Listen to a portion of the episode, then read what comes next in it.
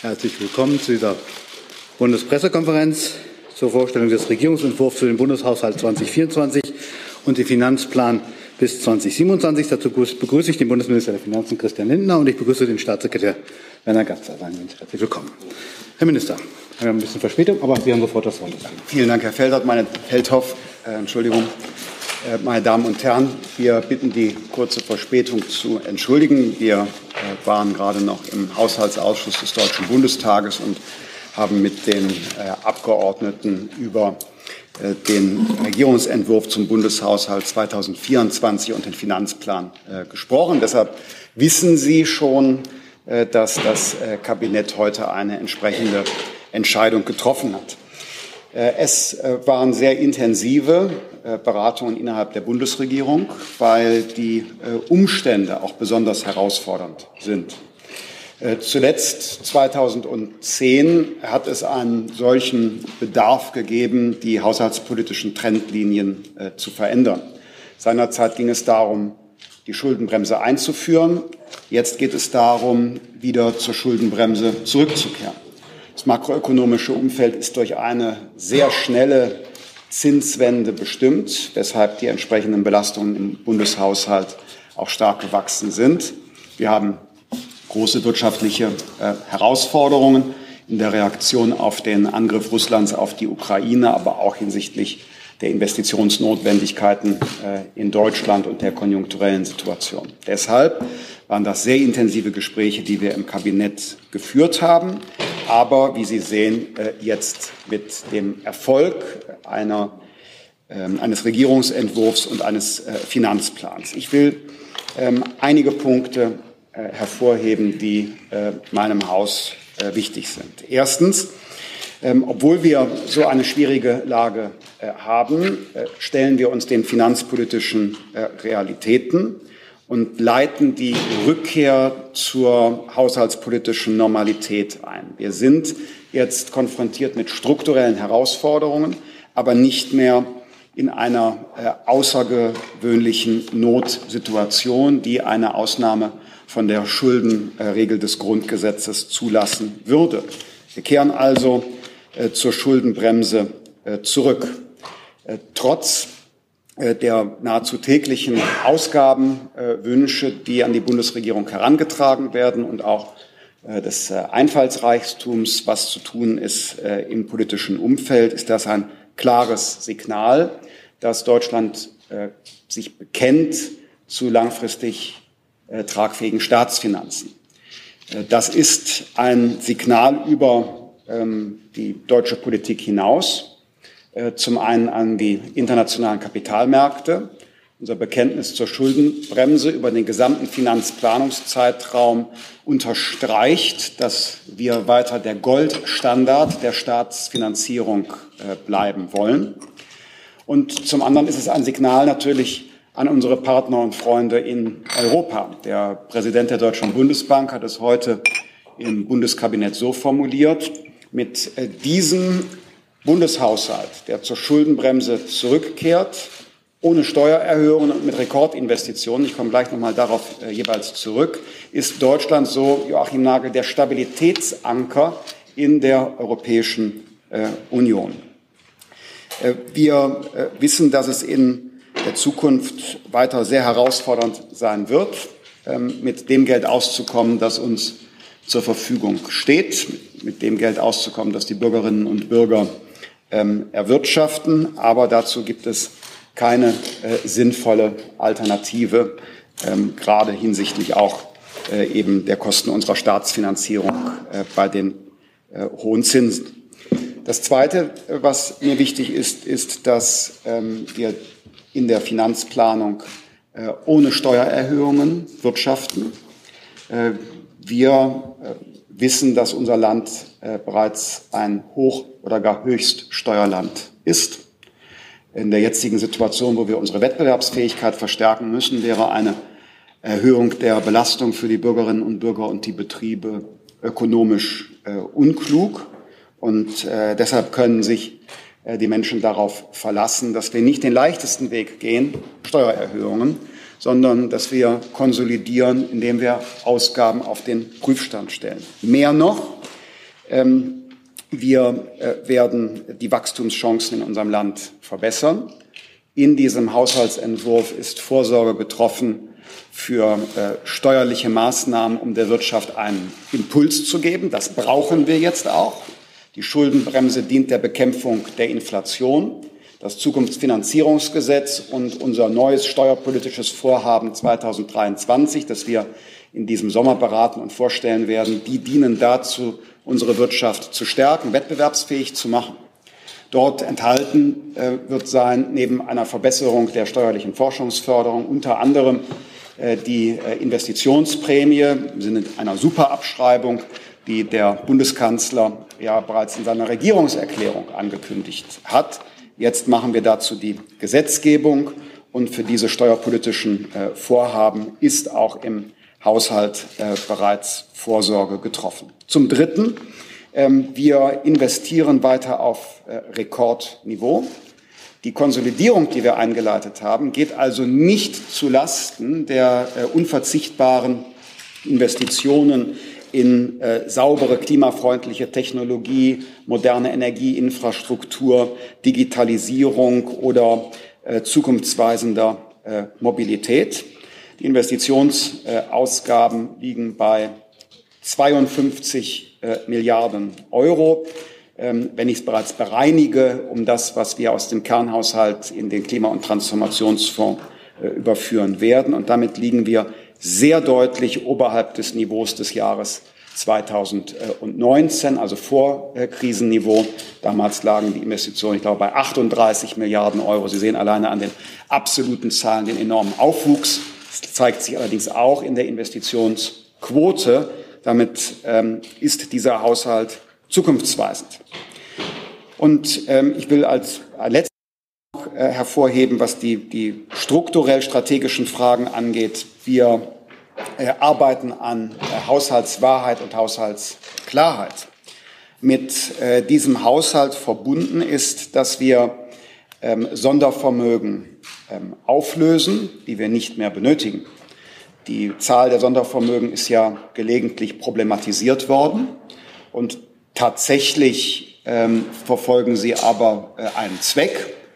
Ähm, und deshalb ist dieses Instrument eines Sondervermögens außerhalb des Bundeshaushaltes nicht per se abzulehnen. Dennoch gab es Kritik an der großen Zahl und deshalb bemüht sich ähm, das Bundesfinanzministerium ja fortwährend zu schauen, welche Sondervermögen sind nicht mehr erforderlich. Deshalb äh, wird das Sondervermögen digitale Infrastruktur aufgelöst im Jahr 2024. Nicht etwa, weil die Bundesregierung äh, nicht mehr in die digitale Infrastruktur investieren wollte, ganz im Gegenteil. Aber wir benötigen dafür nicht mehr dieses Sondervermögen. Es ist einst eingerichtet worden, um Einnahmen aus der Bewirtschaftung von Frequenzen zielgerichtet zur Verfügung zu stellen für Infrastrukturinvestitionen. Ähm, das äh, ist nicht mehr ein aktueller Zweck. Und deshalb können wir das in den Kernhaushalt überführen. Ähnliches kann man über den Mauerfonds sagen, über äh, die Aufbauhilfe 2013 und andere, die planmäßig ohnehin auslaufen äh, würden. Damit verbunden ist dass ähm, äh, es keine weitere Nutzung im Jahr 2024 des Wirtschafts- und Stabilisierungsfonds für äh, politische Zwecke äh, geben wird. Äh, planmäßig äh, laufen ja Strom- und äh, Gaspreisbremse, Härtefallhilfen aus, spätestens im April 2024. Und zu diesem Zeitpunkt endet dann auch die Nutzung für diese Zwecke aus dem Wirtschafts- und Stabilisierungsfonds. Und ähm, will noch äh, ganz abschließend zu diesem Aspekt sagen, dass auch der Klima- und Transformationsfonds nicht mit weiteren Mitteln aus dem Bundeshaushalt äh, ausgestattet äh, werden soll. Der hat seine Rücklage, der hat Einnahmen aus dem Brennstoffemissionshandelsgesetz und dem europäischen Zertifikatehandel. Darüber hinaus wollen wir ihn nicht weiter ähm, finanzpolitisch aufrüsten. Zusammenfassend kann man sagen, dass äh, wir immer noch in Zeiten hoher äh, Inflationsraten sind, auch in einem unsicheren äh, konjunkturellen Umfeld. Die expansive Finanzpolitik muss aber nach den Krisenjahren enden. Das ist ein Gebot nicht nur der Verfassung, sondern auch der ökonomischen Klugheit. Signale, um die Wirtschaftsstärke zu verbessern, müssen von der Angebotsseite kommen. Fachkräfte, Bürokratieabbau, schnellere Planungs- und Genehmigungsverfahren, gezielte Anreize im Steuerrecht, aber eben nicht in der Breite mit Geld. Ähm, dennoch ist dieser Haushalt nur der Beginn von Konsolidierungsanstrengungen. Er beendet die expansive Kurve aber wir kehren zurück in die Linie der Jahre vor 2019. Wenn man den Ausgabenpfad 2019 einfach linear äh, fortschreiben würde, dann würde man quasi unterschneiden den Buckel der Pandemie. Das gefällt Ihnen, ne? Ja, wenn ich hier so gestikuliere. äh, dann würde man das, jetzt halte ich mich zurück, dann würde man das unterschneiden, aber es ist jetzt nicht wirklich, dass wir sagen können, hier ist ähm, äh, hart gespart worden. Äh, wer bereits diesen Beginn der quantitativen Konsolidierung als einen harten Sparkurs äh, bezeichnen würde, der wäre ein Beleg dafür, dass sich in unserem Land die Erwartungen gegenüber dem Staat verschoben haben durch die Pandemie und die Hilfen angesichts des Energiepreisschocks des vergangenen Jahres. Der Staat kann nicht alles mit Geld lösen. Der Staat kann nicht überall helfen. Er kann nicht überall fördern und subventionieren im Zentrum unseres Landes stehen muss, ähm, eine äh, freiheitliche Wirtschafts- und Gesellschaftsordnung, in der zunächst der Gedanke der Selbstverantwortung gestärkt werden muss, in dem der Gedanke auch der privatwirtschaftlichen Autonomie herrscht. Der Staat kann subsidiär äh, zu äh, hinzutreten, aber er kann nicht privates, private Initiative oder private Verantwortung ersetzen ähm, oder auch nur verdrängen. Äh, die mittelfristigen Herausforderungen sind nämlich äh, groß. Darauf gehe ich äh, abschließend noch einmal kurz ein. Gestatten Sie, dass ich über drei prioritäre Bereiche kurz im Einzelnen spreche. Der erste ist der der Sicherheit. Wir leben in ähm, einer neuen geopolitischen Realität seit dem Februar des vergangenen Jahres, die wir auch mit finanziellen Mitteln hinterlegen müssen. Äh, der Haushalt des Verteidigungsministeriums war deshalb befreit von Konsolidierungsbeiträgen. Ähm, Im Gegenteil, er wächst auf, äh, indem wir diesem Einzelplan direkt äh, zuweisen, die notwendigen Mehrausgaben, um den Tarifabschluss im öffentlichen Bereich abzudecken. Äh, daneben wird das Sonderprogramm in der Wehrverfassung des Grundgesetzes genutzt, um bereits im kommenden Jahr das zwei Prozent NATO-Ziel zu erreichen. Wir haben die Ertüchtigungshilfe massiv angehoben im gesamten Finanzplanungszeitraum bis 2024 um jeweils 3,55 Milliarden auf glatt 4 äh, Milliarden Euro im Jahr. Wir übernehmen humanitäre Verantwortung in der Welt für ähm, auf die ODA-Quote anrechenbare Ausgaben stehen 20,6 äh, Milliarden Euro bereit und auch Cybersicherheit, innere Sicherheit und IT äh, werden äh, finanziell stark im Haushalt abgebildet. Der zweite Bereich, das sind die Zukunftschancen von Kindern, Jugendlichen und jungen Erwachsenen. Bildung ist eine Zukunftsaufgabe, gerade angesichts des Fachkräftemangels sind Investitionen in die Bildung unverzichtbare Beiträge, auch um unseren langfristigen Wohlstand zu erhalten. Der Etat des BMBF wird deshalb mit Mitteln in Höhe von 20,3 Milliarden Euro ausgestattet. Ich will besonders hervorheben das Startchancenprogramm. Mit äh, ihm sollen 4000 Schulen in Stadtteilen mit besonderen sozialen Herausforderungen ähm, unterstützt äh, werden, um eine äh, Verbesserung der Bildungschancen zu erreichen. Lassen Sie mich in dem Zusammenhang, ohne dass Sie Fragen zugleich sagen, dass es äh, keine Kürzung beim BAföG äh, gibt. Die gesetzlichen Grundlagen des BAföG bleiben erhalten. Es ist eine Ente. Das erklärt sich alleine daraus, dass das Fraunhofer Institut seine Prognose, wie viel Mittel für die Ausfinanzierung der unveränderten gesetzlichen Leistung benötigt werden. Also es handelt sich nicht um eine Einschränkung der Leistung. In irgendeiner Form ist nicht beabsichtigt. Wir hatten gerade eine BAföG-Reform mit Ausweitung. Es handelt sich nur um eine veränderte Prognose eines unabhängigen wissenschaftlichen Instituts, wie viel Geld für die unveränderte Aufgabe zukünftig benötigt werden äh, würde. Also bei der Bildung werden keine Konsolidierungsbeiträge äh, empfindliche Art verlangt, sondern im Gegenteil, hier ähm, äh, stärken äh, wir auch. Ähnliches gilt für den äh, Bereich äh, der ähm, Kinder- und äh, Familienpolitik. Wenn man alle Maßnahmen zusammennimmt, dann haben wir 9,5 äh, Milliarden Euro in diesem Bereich äh, vorgesehen. Der Etat des BMFSJ selbst steigt um rund 1,9 Milliarden Euro und damit werden insbesondere Mehrbedarfe gesetzlicher Leistungen äh, abgedeckt. In 2024 werden wir 100 Millionen Euro bereitstellen, um äh, die äh, Einführung einer Kindergrundsicherung durch Digitalisierung von Verfahren vorzubereiten. Und für diese Kindergrundsicherung steht als ein Merkposten auch eine Summe von äh, zwei Milliarden Euro ab dem Jahr 2025 bereit. Und zum Dritten, meine Damen und Herren, Investitionen in klimafreundliche Technologie, den Umbau unserer Energieerzeugungsinfrastruktur und für die Transformation sind für uns von großer Bedeutung. Energetische Gebäudesanierung, Dekarbonisierung der Industrie, Elektromobilität, Ladeinfrastruktur, Ausbau der erneuerbaren Energien, Unterstützung der Menschen bei äh, dem Ausbau, ähm, bei, bei dem Umbau der Heizungsinfrastruktur äh, werden erheblich äh, weiter öffentlich äh, unterstützt. Ähm, auch die Nutzung von Flüssiggasterminals in Ersetzung der russischen Energieimporte werden wir weiter im Haushalt abbilden. Damit wir diese Prioritäten setzen können, war es auch notwendig, Nachrangigkeiten zu definieren bei klaren Leitplanken, keine Steuererhöhung, Schuldenbremse gilt. Äh, neue Schwerpunkte zu setzen bedeutet eben, äh, alte Schwerpunkte äh, zu ähm, reduzieren und Einsparpotenzial zu identifizieren. Das haben wir getan. Das werden wir weiter fortsetzen. Es wird keine weiteren Personalzuwächse geben.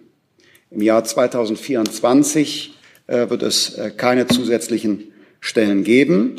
Ähm, das, was zugesagt ist, in Zulauf vermerken, äh, etwa äh, bei der Bundespolizei oder beim Zoll, ist davon nicht betroffen, äh, weil das bereits abgebildet ist. Ebenfalls abgebildet äh, ist, dass alle Auszubildenden ähm, übernommen äh, werden.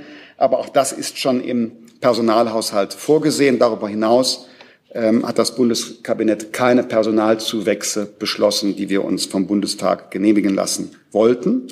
Wir äh, sind dabei, die Rücklage, äh, die wir seit 2015, wurde die gebildet? Ja, seit 2015 haben. Erst Asylrücklage, dann ab 2020 allgemeine Rücklage, die wird aufgelöst äh, bis 2025. Übrigens auch ein Beitrag, um Klarheit zu gewinnen, wie ist eigentlich die tatsächliche Finanzlage des Staates. Soll sich überwiegend ja ablesen lassen aus dem Bundeshaushalt. Und wir haben bei der Konsolidierung äh, insbesondere dort angesetzt, wo es eine besondere Ausgabendynamik äh, gab, um Spielräume für Fortschritt, Chancen, ähm, äh, Gerechtigkeit äh, und äh, Sicherheit äh, zu schaffen.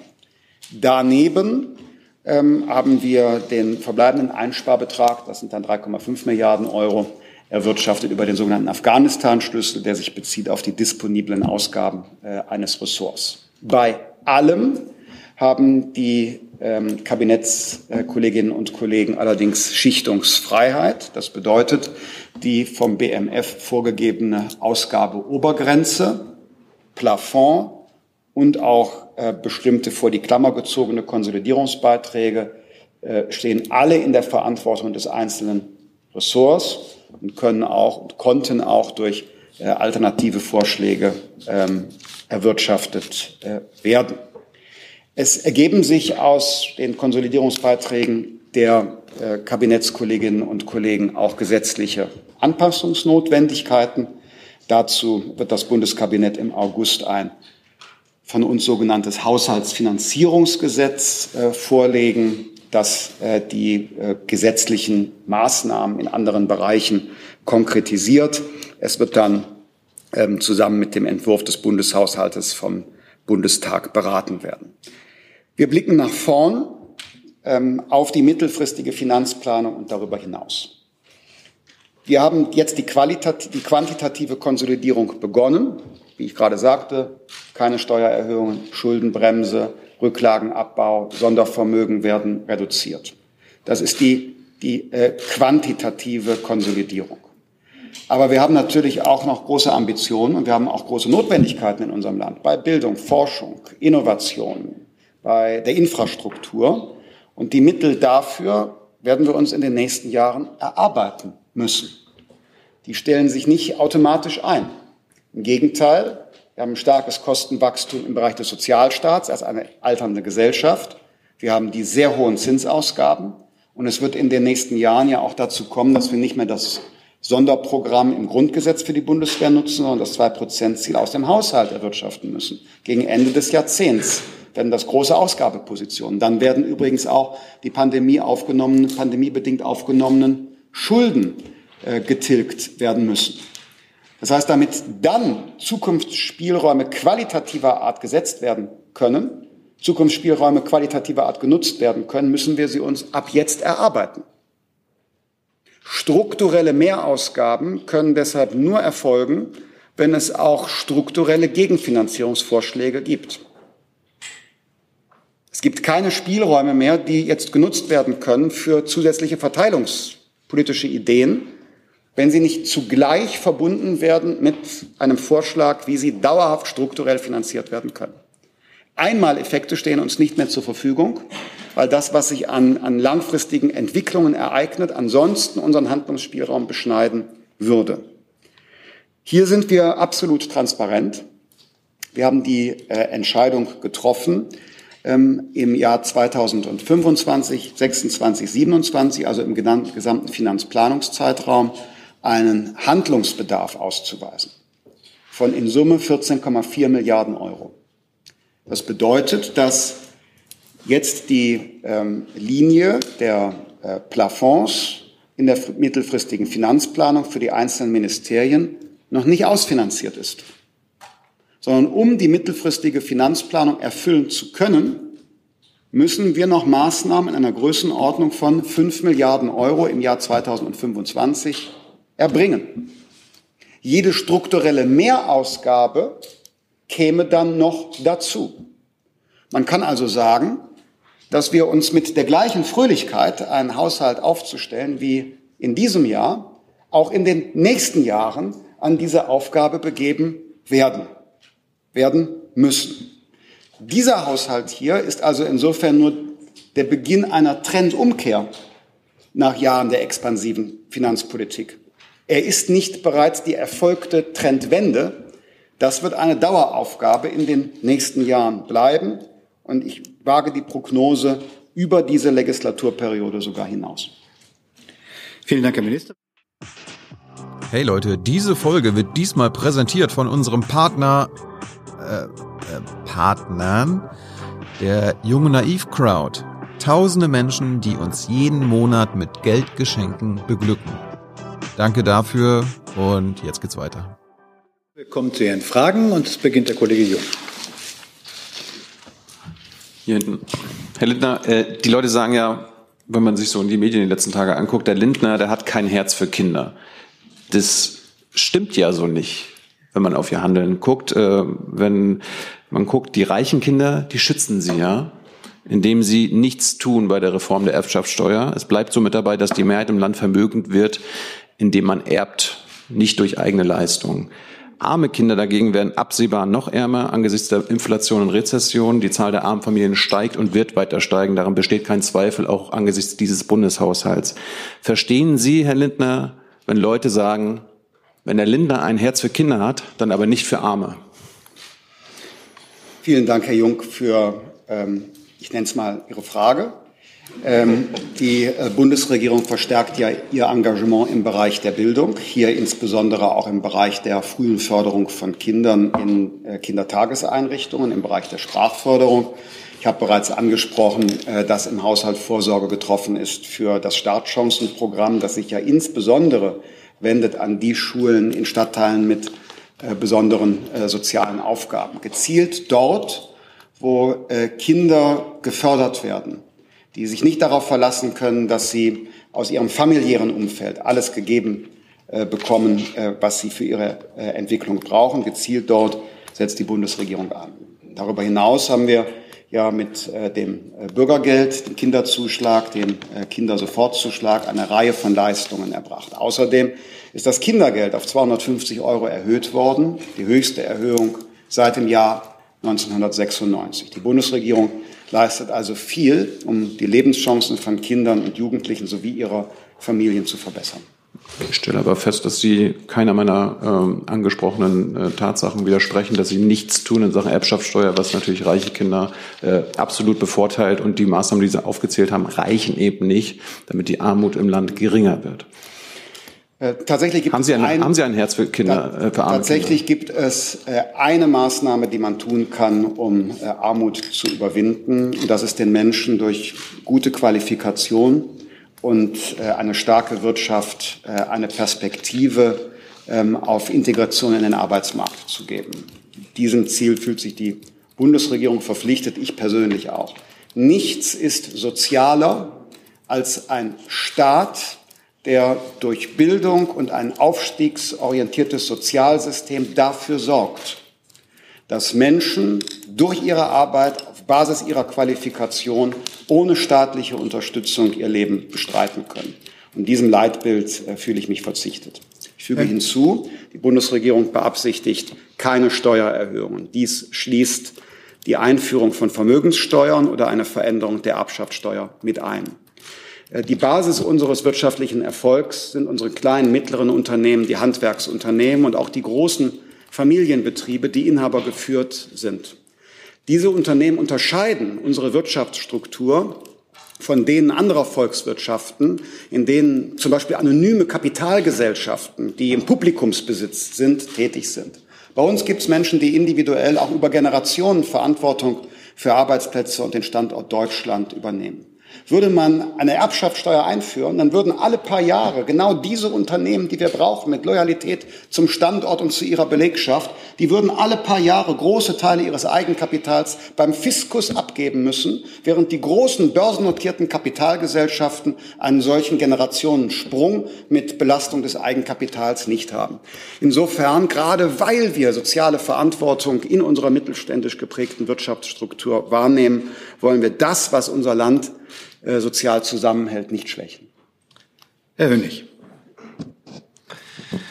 Herr Lindner, ähm, es gibt einen Bericht, wonach ähm, der CO2-Preis fürs Tanken und fürs Heizen, ähm, anders als bisher geplant, Anfang 2024 auf 45 Euro angehoben werden. Äh, können Sie das bestätigen? Nein, das kann ich dementieren.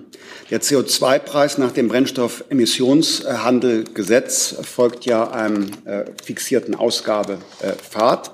Die Bundesregierung hat äh, einmalig ja vorgeschlagen, für das Jahr 2023 auf eine Erhöhung zu äh, verzichten.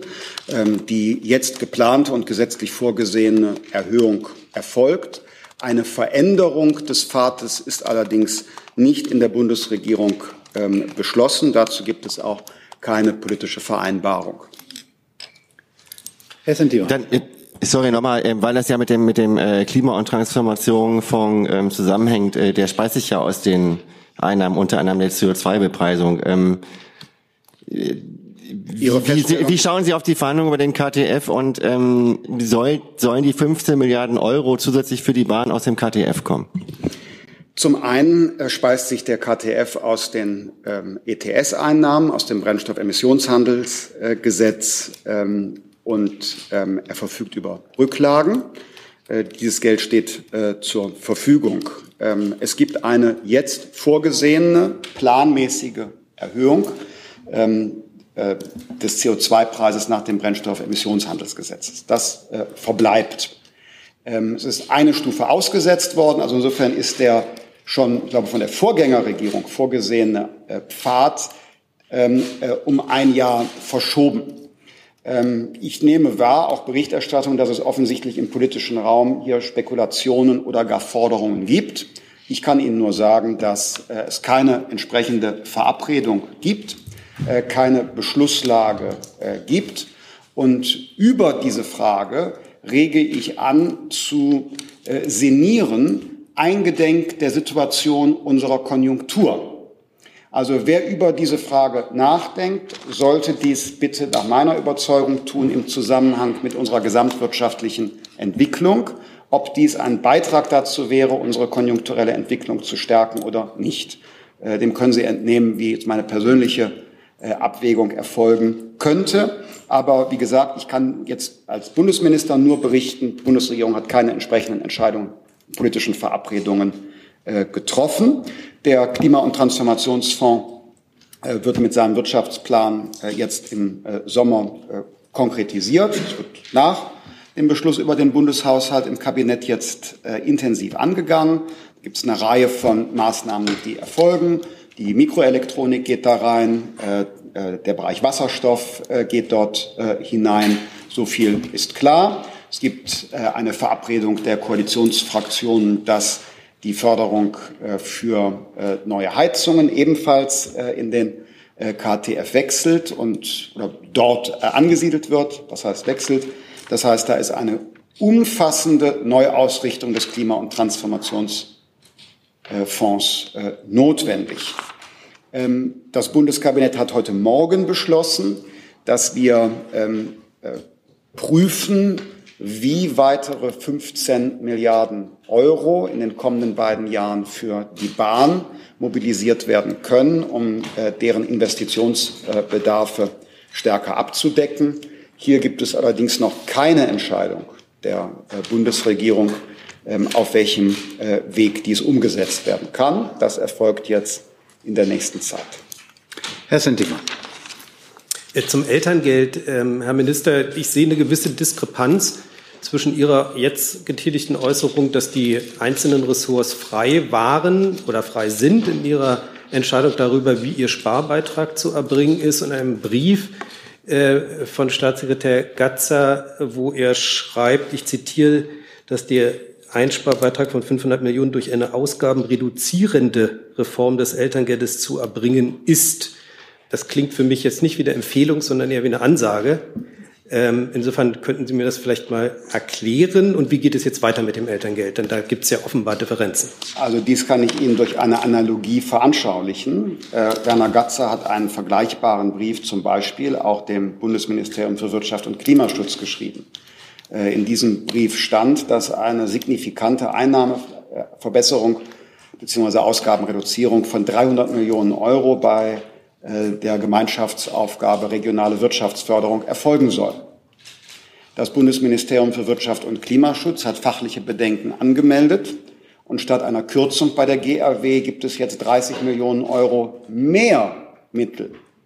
Allein dieser Tatsache können Sie entnehmen, dass selbstverständlich die Ressorts autonom sind, ähm, auch äh, andere Finanzierungsvorschläge zu machen bei den Dingen, die wir vor die Klammer gezogen haben. Denn das Bundesfinanzministerium ist ein, ähm, wie ich finde, sehr qualifiziertes Ministerium, aber wir sind nicht das Oberfachministerium. Die Bundesministerinnen und Bundesminister führen auch ihre Ressorts in eigener Verantwortung. Deshalb stellen wir den Haushaltsplan auf. Wir geben Anregungen, Vorgaben für die Ausgabeobergrenze, aber nicht im Einzelnen, wie sie erwirtschaftet werden sollen, wie Sie das bei der GRW sehen. Übrigens könnte man Ähnliches sagen, auch über die Gemeinschaftsaufgabe Agrarstruktur und Küstenschutz im Bereich des äh, BMEL. Zum BMFSJ. Ähm, in der Tat haben wir eine starke Ausgabensteigerung beim Elterngeld in den vergangenen Jahren gesehen und äh, aus diesem Grund vorgeschlagen und dringend angeregt, diese Ausgabendynamik zu Lasten des Bundeshaushaltes zu stoppen. Achtung, wenn ich sage Ausgabendynamik zu Lasten des Bundeshaushaltes, bedeutet das, dass das Ressort, und wir sind ja nicht fertig mit der Diskussion, es kommt ja jetzt erst, dass das Ressort entweder beim Elterngeld, innerhalb des eigenen Plafonds oder durch eine Kombination der Maßnahmen bei Elterngeld und dem eigenen Plafond diese Entwicklung gegen den Bundeshaushalt begrenzen kann. Und äh, genau die Diskussion wird jetzt geführt.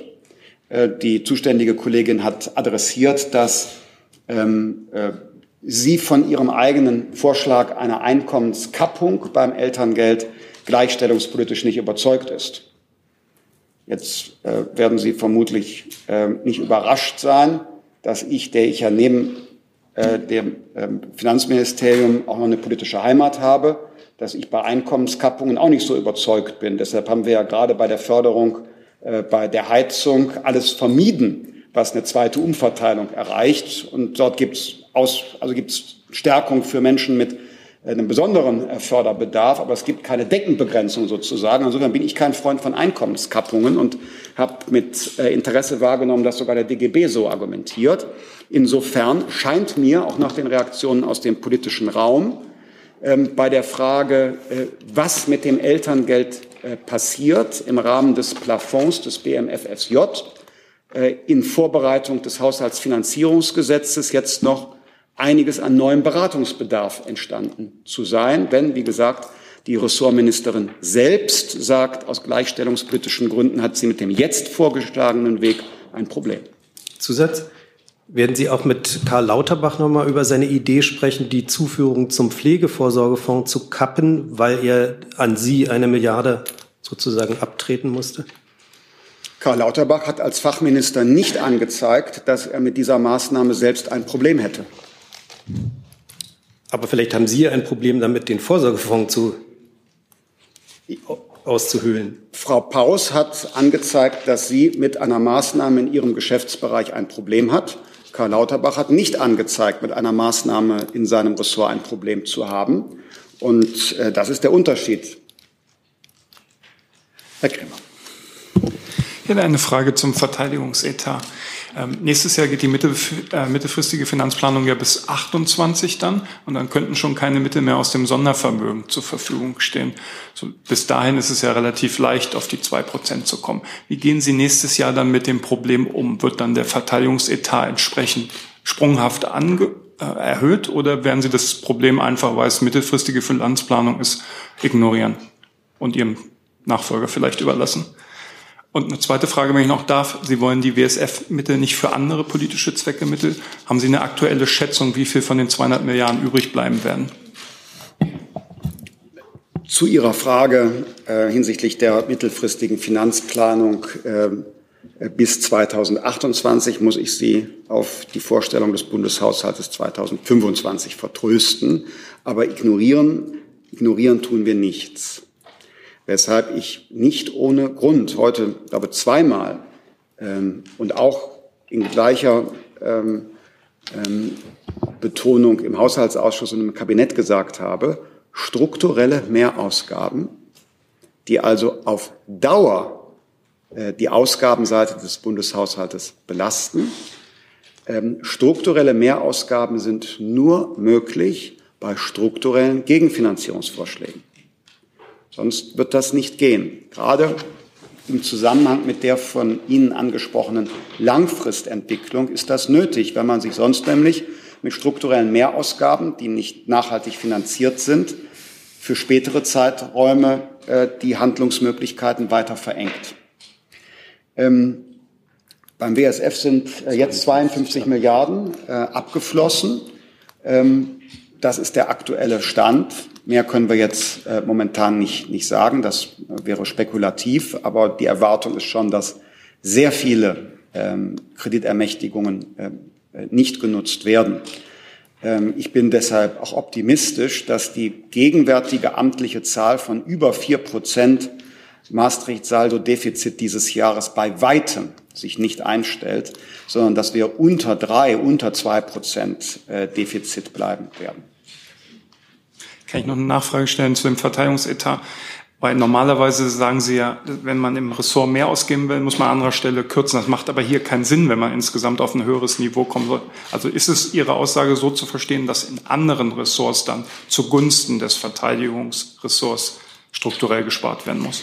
Die Bundesregierung geht ja davon aus, dass uns äh, in den nächsten Jahren äh, zusätzliche Mittel zuwachsen werden. Wir machen ja äh, eine Politik, die auf wirtschaftliche Dynamik setzt. Ich habe verwiesen ähm, auf äh, die angebotsseitigen Stellschrauben, an denen wir drehen. Fachkräfte, Einwanderung, Planungs- und Genehmigungsverfahren, Bürokratie, äh, Abbau, starke öffentliche Investitionen. Hinzu kommen die steuerlichen Maßnahmen, die Sie in diesem Sommer im Einzelnen erfahren werden. Zukunftsfinanzierungsgesetz und steuerpolitisches Vorhaben 2023 ist der Arbeitstitel ähm, weil wir es noch nicht im Kabinett haben. Und das ist ja alles darauf gerichtet, dass wir äh, eine andere Wachstumsdynamik bekommen, die dann auch äh, den äh, Einnahmebereich des Staates stärken sollen. Das heißt, ein Aufwuchs für einzelne Felder in den nächsten Jahren, in der zweiten Hälfte dieses Jahrzehnts, muss ja nicht zu Lasten anderer Etats gehen, sondern kann sich natürlich auch aus dem Wohlfahrtsgewinn einer Volkswirtschaft darstellen lassen, wenn man das Geld nicht vorher für anderes verfrühstückt. Frau Buchholz. Gerne, Buchholz, ZDF. Eine Frage an Sie beide, insbesondere an Herrn Gatzer, der sich ja schon länger mit dem fröhlichen Haushalt beschäftigt, wie Sie es nennen. Ähm, wenn Sie sich die Entwicklung der Zinskosten angucken, insbesondere bei den Staatsanleihen, wie schätzen Sie da künftige Handlungsspielräume an? Wie wird sich das weiterentwickeln? Ähm, ja, können wir beide beantworten. Äh, es bleibt auf einem hohen Niveau. Ähm,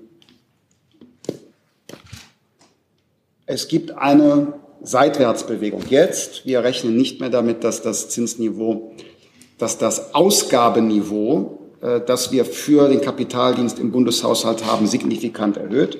Hängt auch mit der mittelfristigen Inflationserwartung zusammen. Wir haben zwar weiter die Erwartung eines hohen Zinsniveaus der EZB. Zugleich geht die Inflation zurück. Das heißt, etwa die Ausgaben, die wir für äh, inflationsgesicherte Staatsanleihen vornehmen müssen, würden mit rückgehender Inflation sich reduzieren, sodass wir von einem hohen Niveau bei den Effekten ausgehen, aber in einer Seitwärtsbewegung.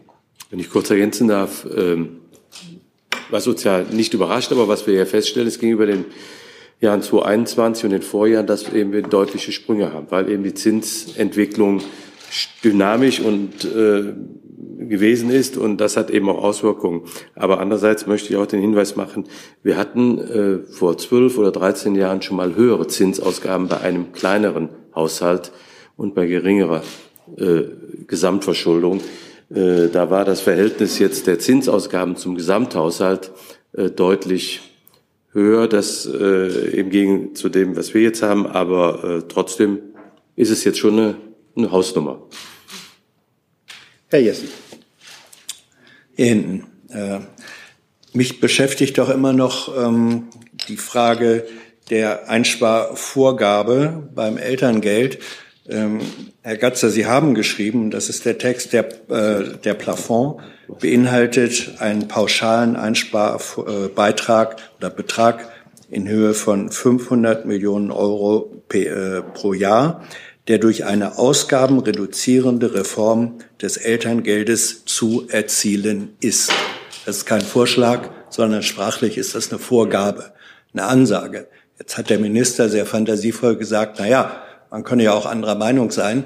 Äh, ich gehe aber mal davon aus, dieser Text bedeutet, dass Sie in dem Moment, wo Sie es geschrieben haben, die ausgabenreduzierende Änderung des Elterngeldes, so wie Frau Pau das jetzt gemacht hat, aus Ihrer Sicht ein sinnvoller Vorschlag ist. War das mit dem Minister so abgesprochen? Warum waren Sie der Meinung, dass es so sein soll oder zu machen ist? Wir haben, wie der Minister gerade auch schon gesagt hat, in den letzten Jahren eine enorme Dynamik beim Elterngeld gehabt. Und wir haben nicht nur jetzt, sondern auch letztes Jahr schon bei der Haushaltsaufstellung mit der Frau Paus über diese Dynamik gesprochen. Und äh, mein Schreiben und gleich oder ähnliche Schreiben, aber in der, äh, sage ich mal, in der Klarheit, ähnliche Schreiben sind ja an alle Ressorts gegangen mit den Vorgaben. Wir haben ja gesagt, der Minister hat es ja gerade erklärt, dass wir eine Einsparauflage von 3,5 Milliarden Euro gemacht haben. Und wir wissen, dass es Haushalte gibt, die nicht allein in der Lage sind, das im disponiblen Bereich ihren Anteil zu erbringen, beziehungsweise gar nicht belastet sind, weil sie keine disponiblen Ausgaben haben. Demzufolge habe hab ich gesagt, wir brauchen auch beim Elterngeld, weil das Elterngeld der weitaus größte Brocken ist, äh, einen Vorschlag. Nichtsdestotrotz finden, und äh, weil gerade Herr Centivani sagt, warum, das ist keine Empfehlung, sondern Ansage. Äh, Sie können sich vorstellen, wenn ich Empfehlungen ausspreche, wie die bei Ressorts angenommen werden. Ich kann Ihnen sagen, selbst noch nicht mal Ansagen werden ja richtig angenommen. Äh, so wie Sie es jetzt darstellen, äh, ist das ja dann nicht so. So, und dann gibt's ja daneben auch Gespräche mit den zuständigen Staatssekretärinnen und Staatssekretären. Und da ist immer im Raum gewesen, wenn es Alternativen gibt, sind wir für alles offen. Ihr dürft frei entscheiden, wo die 500 Millionen Euro erbracht werden. Es ist aber wichtig, dass sie erbracht werden. Und wenn Sie sich den Haushalt von Frau Paus anschauen, da ist nicht mehr so viel, da ist Unterhaltsvorschussgesetz, da sind Programme, Kinder-Jugendplan, Bundesfreiwilligendienst und dann hört es schon auf. Äh, und aber wenn das Ressort dann der Auffassung gewesen wäre, da was anderes zu machen, dann hätten sie auch was anderes machen können. Aber richtig ist, die Formulierung äh, ist ziemlich klar, weil es auch eine Ausgabedynamik beim Elterngeld gibt. Die Maßnahme,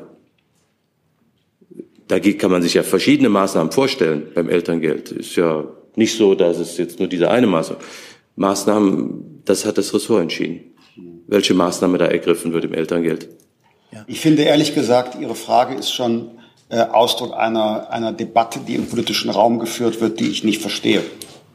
Äh, weil es ist der Haushalt der Bundesregierung. Und dass da jetzt heiße Kartoffeln hin und her geworfen werden, finde ich, äh, finde ich absolut äh, falsch und nicht nachvollziehbar.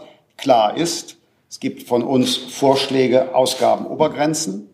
Ähm, und Sie sehen, bei GRW, GAK äh, gibt es da auch Veränderungen. Übrigens bei Frau Paus selbst. Wie hoch ist denn der Einsparbetrag beim Elterngeld vorgesehen im nächsten Jahr? 500 Millionen? Sind doch gar keine 500 Millionen. Das heißt, das, was Werner Gatzer geschrieben hat, ist ja gar nicht gekommen, sondern 150 Millionen werden gemacht. Daran sehen Sie ja schon, welche Flexibilitäten da herrschen. Und ich füge weiter hinzu, am 29.06.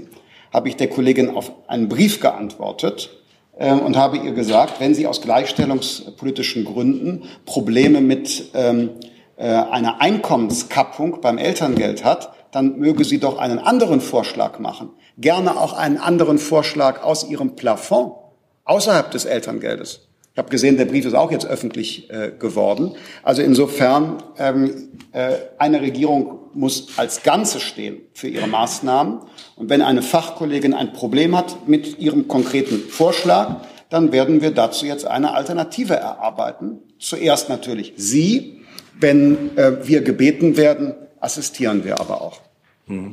Ähm, naja, mit dem Kartoffeln hin und her schmeißen, das beobachten wir ja auch innerhalb der Regierung zwischen den Ressorts. Von daher könnte Sie das eigentlich nicht so äh, sehr verwundern. Aber weil Sie die Daten der Briefe erwähnen, richtig, Ihr Brief ist vom 29. und der Brief von Herrn Gatzer, mit dem wie er selber sagte, das war ja sein Wort eben, Vorgabe, kommt zwei Tage später. Nein, nein, nein der ist vom 31. Mai.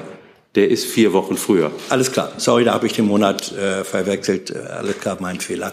Ähm, dennoch, ähm, das, was die... Können Sie jetzt noch dennoch sagen? Bitte? ja. Dennoch, gerade die Argumentation zusammengebrochen den, ist. Den ja. Fehler, ist es doch schön, wenn man Fehler eingesteht, Herr Lindner. Meinen Fehler eingestanden haben, was den Monat angeht. Dennoch bleibt ja, dass das, was Frau Paus zunächst äh, mit der Kappung vorgesehen hat, eigentlich wenigstens einen Teil der Vorgabe äh, erfüllt. Und nochmal die Frage, hätten Sie eine andere Vorstellung äh, gehabt, Herr Gatzer, wie man die Einsparvorgabe beim Elterngeld anders als durch eine Kappung hätte erreichen können? Da kann sogar ich antworten, weil ich hätte auch andere Ideen gehabt. Welche? Darüber spekuliere ich jetzt äh, nicht öffentlich. Ähm, es gibt darüber ja, wie Sie jetzt gesehen haben, eine Diskussion. Und äh, wir arbeiten jetzt an unserem Haushaltsfinanzierungsgesetz, wie wir die Einzelpläne umsetzen und die Plafonds äh, realisieren. Und im Zuge dessen wird die Bundesregierung äh, auch diese Frage entscheiden. Frau Ausbach. Ähm, vielen Dank. Äh, eine Frage, Herr Lindner. Sie haben ja eben das mit den heißen Kartoffeln erwähnt. Tatsächlich äh, wurden ja dann interne Briefe öffentlich geteilt und hin und her geschickt. Ähm, wie glücklich sind Sie denn damit, dass sozusagen in der letzten Sitzungswoche vor den Ferien die Ampel da nochmal so eine Art Best-of Ihres bisherigen Umgangs miteinander geliefert hat? Haben Sie sich das so vorgestellt? Und vielleicht noch eine inhaltliche Frage. Wie finden Sie denn die Kappung beim Kindergeld? Finden Sie das ist was, was man machen kann oder finden Sie das ordnungspolitisch oder wie auch immer falsch? Also zum einen ähm, habe ich ähm, kein Problem mit sportiven äh, Debatten. Also ähm, wir sind ja äh, in der politischen ähm, Öffentlichkeit, wo man sich fachlich austauscht. Ähm, nicht alles finde ich äh, ideal, aber entscheidend sind ja die Ergebnisse für die äh, Menschen. Ähm, ich bin nicht der fachlich zuständige Minister für das Elterngeld und für die Familienpolitik. Deshalb will ich jetzt im Einzelnen selbst Maßnahmen nicht zensieren. Ähm, ich kann nur darauf verweisen, dass die zuständige Fachministerin selbst gesagt hat, sie sei nicht überzeugt. Ähm, also gehe ich davon aus, dass wir in Richtung auf das Haushaltsfinanzierungsgesetz, wo es um die gesetzliche Umsetzung von ähm, Vorgaben, Einsparvorgaben geht, dass wir dort dann ähm, andere fachliche Debatten in der Bundesregierung führen. Herr Kollege. Jörg Münchenberg vom Deutschlandfunk. Herr Lindner, weil Sie vorhin sagten, es gibt faktisch, ich verkürze das mal, nichts mehr zu verteilen. Aus dem Hause Paus hört man Kindergrundsicherung. Ihr schwebt ja vor zwei bis sieben Milliarden Euro. Wenn ich Sie jetzt richtig verstanden habe, aber ist ja mehr als die zwei Milliarden gar nicht drin. Und äh, die zweite Frage, Grunderwerbsteuer, können Sie dazu noch mal kurz was sagen zu den Plänen? Und dann hätte ich noch eine Frage an Herrn Gatze. Sie haben ja schon unter mehreren Ministern, waren Sie für den Haushalt verantwortlich.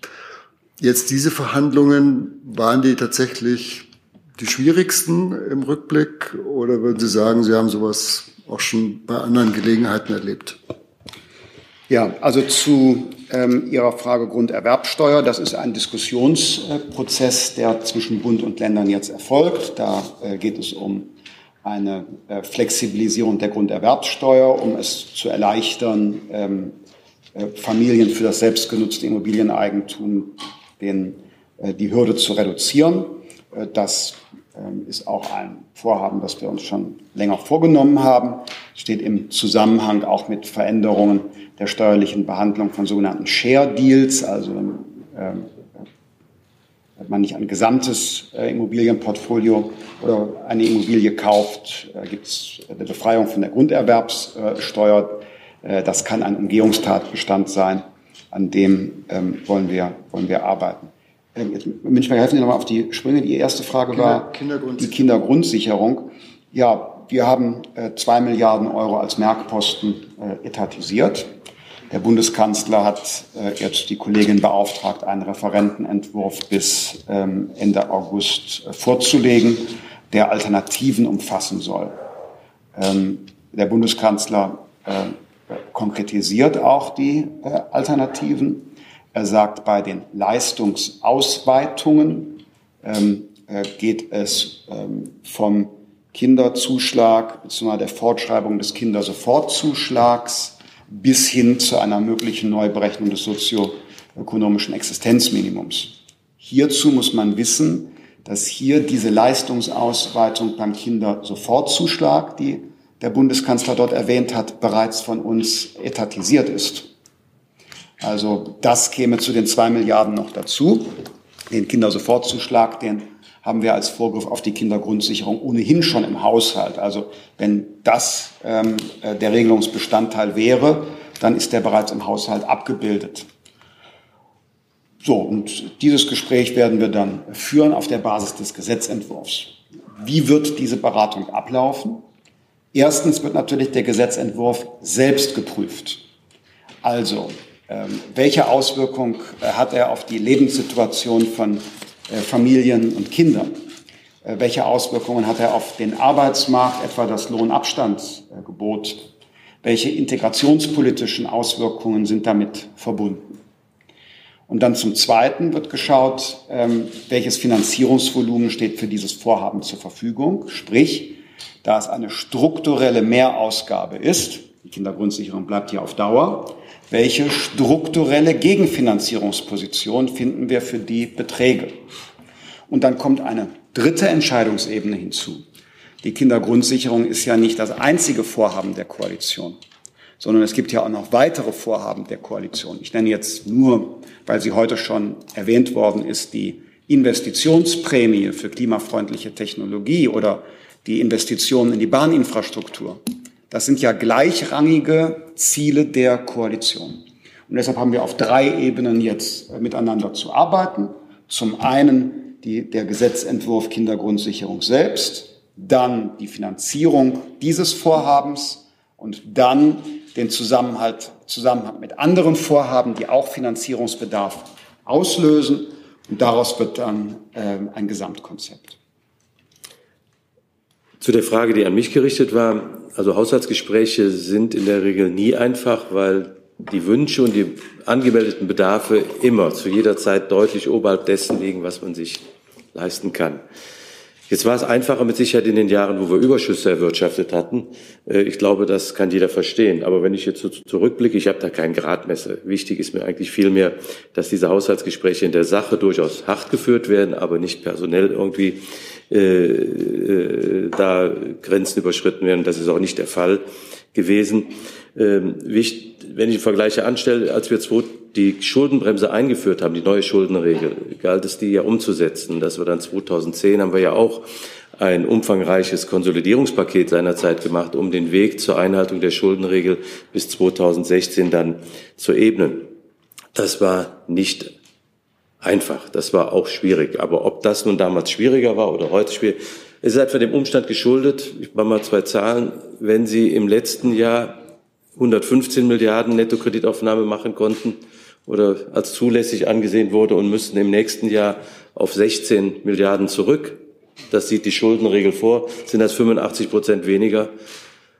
Und das geht nur, das kann man nicht mehr schaffen, ohne dass es irgendjemand spürt. Frau Marschall.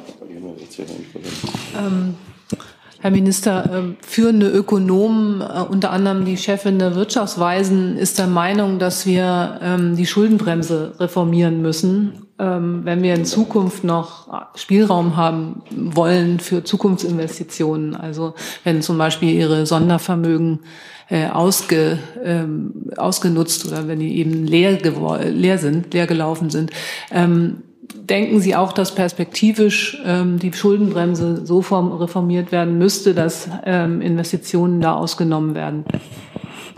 Frau Marschall, für den Kapitalmarkt sind Schulden Schulden. Warum die aufgenommen werden, interessiert die internationalen Kapitalmärkte nicht. Die verlangen einfach Zins. Äh, bei Zins und Tilgung werden auch Schulden, die man aufnimmt für neue Straßen, nicht anders behandelt als Schulden, die man aufnimmt, um das Rentensystem zu stabilisieren. Also insofern Schulden sind Schulden und äh, deshalb müssen Schulden begrenzt sein. Deutschland ist der Goldstandard der Staatsfinanzierung. Wir sind AAA geratet. Das unterscheidet uns in Europa schon mal von vielen. Und äh, auf gar keinen Fall werden wir ähm, unseren Goldstandard der Staatsfinanzierung gefährden und gar Inflationstreiber ähm, äh, werden. Äh, und deshalb halten wir an der Schuldenbremse fest. Gerade der Haushalt 2024 zeigt doch auch, dass das überhaupt gar nicht äh, gegen hohe Investitionen steht. Ich hatte eben dargelegt, dass äh, wir äh, mehr investieren als vor den Krisen. Das heißt, der Anteil von Investitionen im Staatshaushalt steigt. Und zwar nicht nur in absoluten Zahlen, sondern auch quotal. Ähm, vielleicht ist ein anderer Rat richtig, nämlich zu überlegen, welche Ausgabe ist sinnvoll und welche ist nicht sinnvoll mal lernen, wieder mit dem Geld der Bürgerinnen und Bürger auszukommen, die eigenen Wünsche zu reduzieren. Ähm, dort, meine ich, äh, liegt ähm, der Schlüssel zu langfristig tragfähigen Staatsfinanzen. Und wenn wir Investitionen stärken wollen, Frau Marschall, dann wünsche ich mir insbesondere von Ökonomen den Hinweis darauf, dass die Investitionen in Deutschland hauptsächlich aus dem privaten Bereich kommen weil jemand an ein neues Produkt glaubt oder an eine neue Dienstleistung und ins unternehmerische Risiko geht. Ein Land, das aber quasi eine Zentralverwaltungswirtschaft mit öffentlichen Subventionen aufbaut, äh, das wird äh, genau diese privaten Investitionen nicht bekommen. Wir werden die Transformation äh, in Richtung auf digitale Wirtschaft und dekarbonisierte Wirtschaft nicht mit öffentlichen Mitteln alleine bestreiten. Und das sage ich, obwohl wir Rekordhöhe jetzt ja weiter fortschreiben. Frau Kollegin. Viktoria Kleber von der ARD. Herr Lindner, die Opposition wirft Ihnen vor, Ihren Haushalt schön zu reden und mit einem Schattenhaushalt zu arbeiten, unter anderem, wo das Sondervermögen reinspielt. Was entgegnen Sie ihnen denn? Die äh, Opposition hat das Sondervermögen ja überhaupt erst mit beschlossen. Ohne äh, die CDU-CSU gäbe es kein Sonderprogramm für die Bundeswehr im Grundgesetz, weil dafür ja eine verfassungsändernde Mehrheit erforderlich war. Mit äh, weiteren Sondervermögen ähm, wollen wir ja gerade nicht mehr arbeiten. ähm, außer dem Klima- und Transformationsfonds, der bekanntlich ebenfalls äh, von einer CDU geführten Regierung eingerichtet wurde. Die Kollegin dann. Ähm, dann habe ich noch eine Frage zum weiteren Vorgehen. Und zwar ähm, sprechen Sie die ganze Zeit auch davon, dass man noch äh, viel klären muss, unter anderem was die Kindergrundsicherung angeht. Das ist ein Merkposten, aber auch beim Thema Elterngeld. Ähm, inwiefern werden Sie denn da auf die Hilfe des Kanzlers äh, wieder angewiesen sein und es werden wieder Briefe geschrieben? Und inwiefern werden Sie auch, äh, und war das heute Thema auch im Kabinett, vielleicht auch mal in der Koalition verbal abrüsten äh, und im Ton vielleicht etwas freundlicher werden? Also ich bin ähm, äh, immer höflich, freundlich und verständnisvoll. Ähm, hinsichtlich des Haushaltsfinanzierungsgesetzes haben jetzt ja die äh, Ressorts alle durch den Kabinettsbeschluss einen Auftrag äh, zuzuliefern, ähm, was ihren jeweiligen Ressortbereich angeht. Und im Bereich Elterngeld äh, wird jetzt offensichtlich gesprochen. Ähm, was ist ein überzeugenderer Vorschlag, um den Einzelplan des BMFSJ äh, zu realisieren. Ähm, der Klima- und Transformationsfonds wird wie im vergangenen Jahr jetzt äh, aufgestellt. Der Wirtschaftsplan wird nachgeliefert. ist genau wie im vergangenen Jahr. Und ähm, bei ähm, der Kindergrundsicherung liegt einfach noch keine Etatreife vor. Das ist das äh, Wort, das man dann regelmäßig verwendet. Es liegt nicht etatreif. Deshalb ist immerhin ein Merkposten äh, vorgesehen. Ich weise allerdings darauf hin, die Kindergrundsicherung bezieht sich auf das Jahr 2025. Für das Jahr 2024 ist bereits die notwendige Klarheit geschaffen, nämlich mit den 100 Millionen Euro, um die Verwaltungsverfahren zu digitalisieren. Also so viel Klärungsbedarf ist dann da nicht. Frau Lehmann. Ähm, äh, Stichwort äh, solide Gegenfinanzierung beziehungsweise strukturelle Gegenfinanzierung für strukturelle Mehrausgaben. Warum hat man nicht ein einziges Mal daran gedacht, auch die Einnahmebasis strukturell etwas zu erweitern? Im Koalitionsvertrag ist ja zum Beispiel die Streichung von klima- und umweltschädlichen Subventionen festgehalten finde ich jetzt im Haushalt nicht wieder oder weisen Sie mich darauf hin, wo das ist. Und äh, die Wirtschaftsweisen hatten letztes Jahr in ihrem Gutachten auch ein Energiesoli für besonders Reiche gefordert.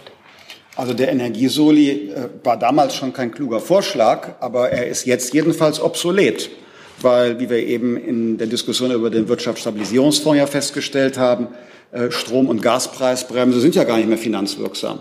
Also passiert ja gar nicht mehr so viel. Also braucht man diesen Energiesoli, der damals in dem Zusammenhang vorgeschlagen worden ist, ja überhaupt gar nicht mehr verfolgen. Und wenn ich es richtig sehe, haben die, ähm, haben die Wirtschaftsweisen inzwischen auch eine andere Position hinsichtlich der deutschen Steuerpolitik als äh, die damalige. Hinsichtlich der äh, Frage der Einnahmeverbesserungen, ja doch, ähm, äh, wir sehen Einnahmeverbesserungen vor. Ähm, es äh, werden klimaschädliche Subventionen abgebaut.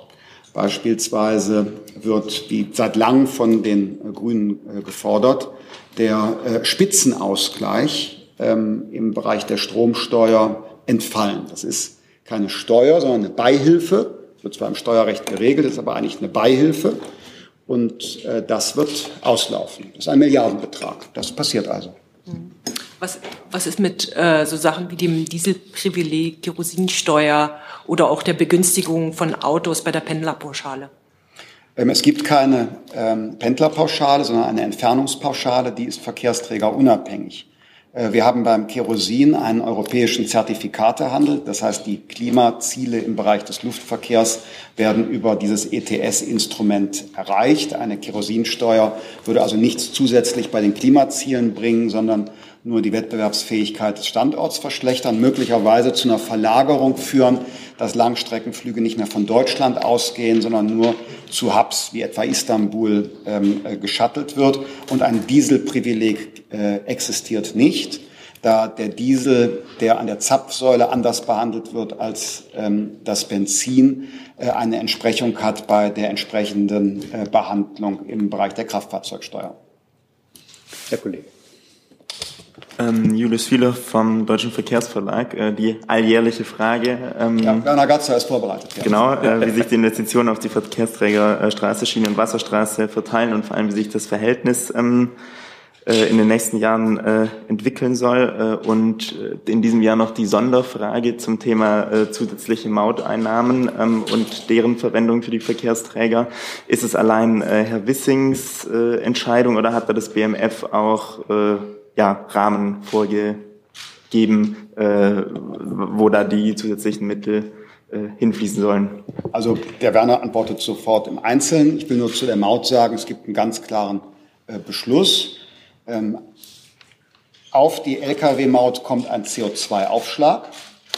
Und von diesem CO2-Aufschlag auf die Lkw-Maut sollen 80 Prozent eingesetzt werden zur weiteren Verstärkung äh, der Mittel für äh, die Schiene. Äh, das ist auch, wie ich finde, ordnungspolitisch ähm, sinnvoll. Die Lkw-Maut selbst bleibt gewissermaßen ein Preis für die Nutzung der Straße, weil die Straße auch abgenutzt wird. Der CO2-Aufschlag, der hat ja nichts mit der Straße zu tun, sondern mit dem Klima. Dort werden die Mittel eingesetzt, um Klimaziele im Mobilitätssektor besser zu erreichen, also Investitionen äh, in die Schiene. Insofern ist das auch ordnungspolitisch begründbar, warum der CO2-Aufschlag auf die Lkw-Maut nicht alleine für die Straße verwendet wird. Das heißt, der Finanzierungskreislauf Straße bleibt äh, nach meinem Verständnis erhalten. Nur für den, den externen Effekt äh, CO2-Emission äh, wird jetzt noch ähm, etwas Zusätzliches gefunden. Die ähm, Verkehrsinvestitionen werden von 18,9 in diesem Jahr auf 22,1 Milliarden im nächsten Jahr anwachsen. Davon gehen 8,5 in den Bereich Bundesfernstraße, 12 Milliarden Bundesschienenwege und 1,4 Bundeswasserstraßen und dann der Vollständigkeit halber 0,2 äh, für andere Bereiche Radschnellwege beziehungsweise kombinierter Verkehr und anderes. Ich habe jetzt noch fünf Wortmeldungen, die kriegen wir, glaube ich, noch rum. Dann wird das Wetter auch wieder besser und wir können trockenen Fußes in die Redaktion zurückgehen. Herr Jung fängt mal an. Ich probiere es auch nochmal, Herr Lindner, mit den Subventionen. Sie sind der Chef der Partei, die Subvention hasst wie die Pest. Die Partei, die Innovation statt Subvention propagiert. Und gerade haben Sie Subventionen verteidigt oder sogar geleugnet. Merken Sie das eigentlich selbst? Ähm, ich habe gerade angekündigt, äh, dass eine klimaschädliche Subvention entfällt. Und die anderen Tatbestände, da handelt es sich nicht um Subventionen. Ja, dann widersprechen Sie ja zum Beispiel dem Umweltbundesamt, das aufzeigt, glasklar seit Jahren und das, was die anderen Ministerien, das Klimaschutzministerium, das Umweltministerium immer wieder wiederholen. Es geht um 60 Milliarden Euro klimaschädliche Subventionen. Die müssen, müssen alle gestrichen werden auf äh, langfristiger Basis anhand des Pariser Klimaabkommens und ihrer eigenen Ziele Klimaneutralität 2045. Das Einzige, was Sie jetzt angekündigt haben, das ist ein, das ist ein Bruchteil davon. Wann wollen Sie die restlichen Klimaschädensubventionen, egal was Sie jetzt davon persönlich halten, abbauen? Äh, in der Tat äh, sind nicht alle die Subventionen, äh, die das Umweltbundesamt benennt, klimaschädliche Subventionen in unserem Verständnis. Da widerspreche ich ausdrücklich. Beispielsweise wird die Entfernungspauschale auch einem Fußgänger oder Fahrradfahrer gewährt. Man könnte also so weit gehen, dass die Entfernungspauschale einen Anreiz bietet, sich klimafreundlich zu bewegen. Denn ganz offensichtlich ist die Fahrt mit einem Auto teurer als die Fahrt mit einem Fahrrad. Gleichzeitig wird aber bei der Entfernungspauschale beides gleich behandelt. Herr Kowalczyk. Ähm, Herr Lindner, Sie sagten, dass eine umfassende Neuausrichtung des KTF notwendig ist. Ähm, fühlen Sie sich dafür mitverantwortlich, ähm, dass die Mittel des KTF die geplanten Ausgaben auch decken oder überlassen Sie die ja auch politische Verantwortung dem BMWK? Es kann nur mit den Einnahmen gearbeitet werden, die man hat. Im Rahmen der Einnahmen äh, müssen wir uns überall bewegen. Äh, der KTF hat äh, zwei Einnahmequellen und verfügt über Rücklagen. Und ansonsten sind wir natürlich auch immer mit verantwortlich und äh, unterstützen das jeweils federführende Haus nach Kräften. Herr Papas. Ja, Papas Fernsehen, äh, Herr Bundesminister, Sie sprachen von einem Signal über, die Deutsch, über Deutschland hinaus mit diesem äh, Haushaltsentwurf. Was ist eigentlich Ihre genaue Botschaft an die EU-Partner? Äh, sind, es werden bestimmt nicht alle glücklich damit. Ähm, wird äh, Deutschland wieder die Rolle des Zuchtmeisters in der EU übernehmen?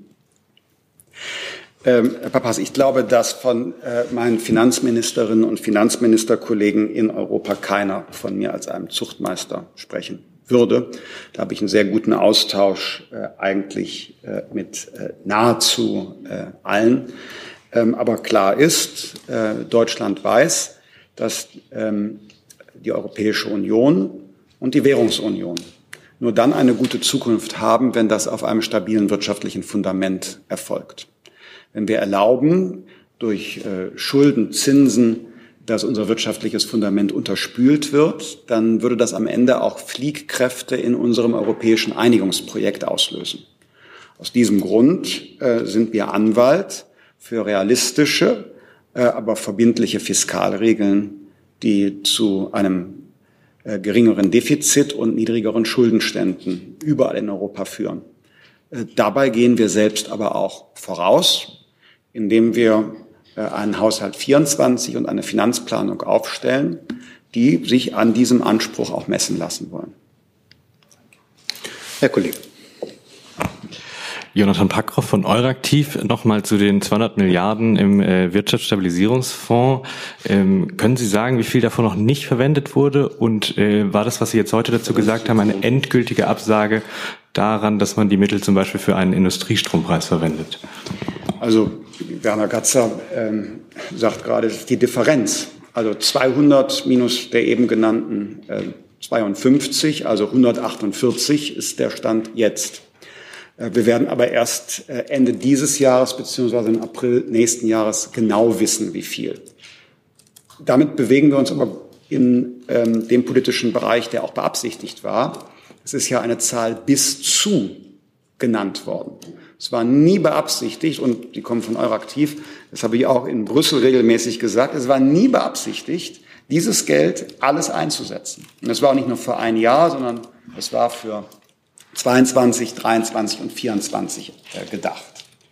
Äh, man sieht das sehr gut bei äh, unseren, unseren Defizitwerten. Wir sind jetzt bei über vier und ähm, das ist der Wirtschaftsplan, was wir vermutet haben, was abfließen könnte.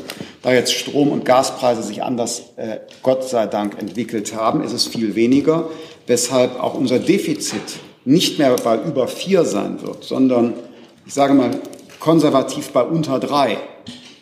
Vielleicht erleben wir eine positive Überraschung und es ist sogar noch deutlich äh, niedriger. Und das sind gute Nachrichten. Ähm, es gab nie innerhalb der Bundesregierung eine formale Befassung äh, mit einem Industriestrompreis oder eine formale Anforderung, äh, das äh, WSF-Gesetz äh, zu verändern.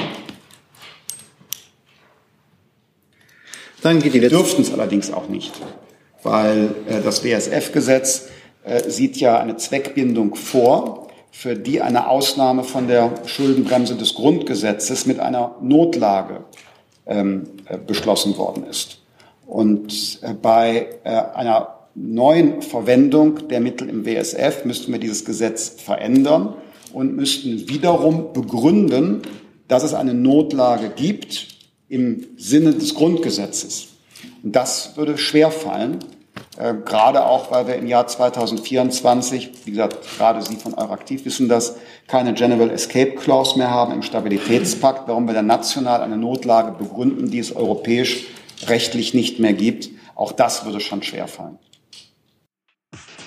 Hi, hier ist Tyler, ich filme das Ganze. Hier ist Thilo, ich äh, stelle dir die Fragen. Hier ist Hans, ich achte aufs Protokoll und stelle fest, wir sind unter drei.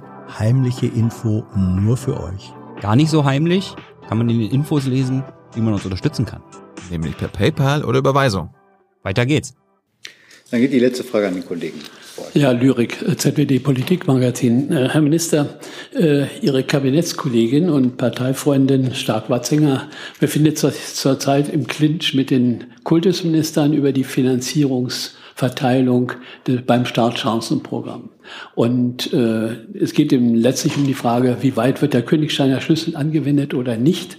Und äh, die Frau Stark-Watzinger hat ja, wie ich finde, berechtigt äh, dargestellt, dass das mit dem Königsteiner Schlüssel keine bildungsgerechte und armutsgerechte Verteilung äh, erbringen würde. Wie stehen Sie denn selbst dazu, zu dieser Frage, wie, äh, wie weit soll man mit dem Königsteiner Schlüssel arbeiten oder äh, würden Sie eher der, darauf abzielen, dass man armutsgefährdete Bereiche stärker, stärker stützt als andere? Und meine zweite Frage wäre dann, welche Botschaft Sie überhaupt zum Thema Armutsbekämpfung, morgen wird ja ein Pressegespräch sein, wieder zum Thema Armut, äh, Armutsbericht und äh, welche Botschaft Sie da sozusagen aus Ihrem jetzigen Haushalt für das Thema Armutsbekämpfung herleiten.